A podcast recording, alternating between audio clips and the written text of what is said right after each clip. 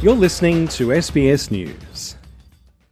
The news that King Charles the Third has been diagnosed with a form of cancer was revealed in a statement from Buckingham Palace. During treatment for an enlarged prostate last month, the medical team identified a separate issue of concern. Prime Minister Anthony Albanese says Australians are wishing their king a speedy recovery. This is uh, difficult news, and we hope for King Charles, for His Majesty, and for all of their family, all of the very best. We want to see His Majesty return to full duties as soon as possible. Uh, we, of course, uh, look forward uh, to the Commonwealth Heads of Government meeting will be held in our region. And, of course, uh, we have invited uh, King Charles to visit Australia, and we sincerely hope that that is able to occur. King Charles has been advised to postpone all his upcoming public appearances during his cancer treatment, which has already begun. The statement indicates he will continue undertaking state business and official paperwork as before, and will return to his regular public duties as soon as possible.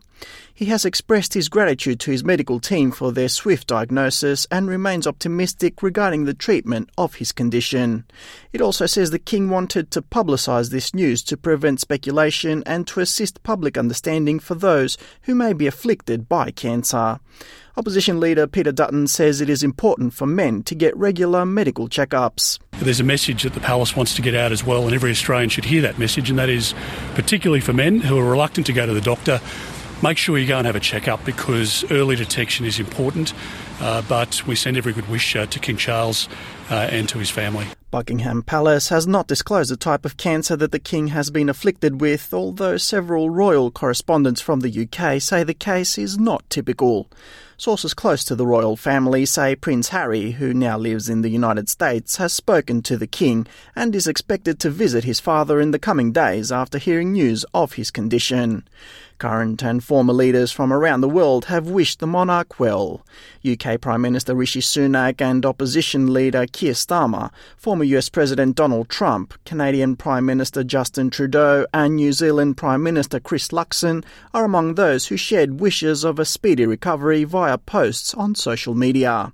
When asked, U S President Joe Biden said he plans to speak to the King as soon as possible. I'm concerned about him.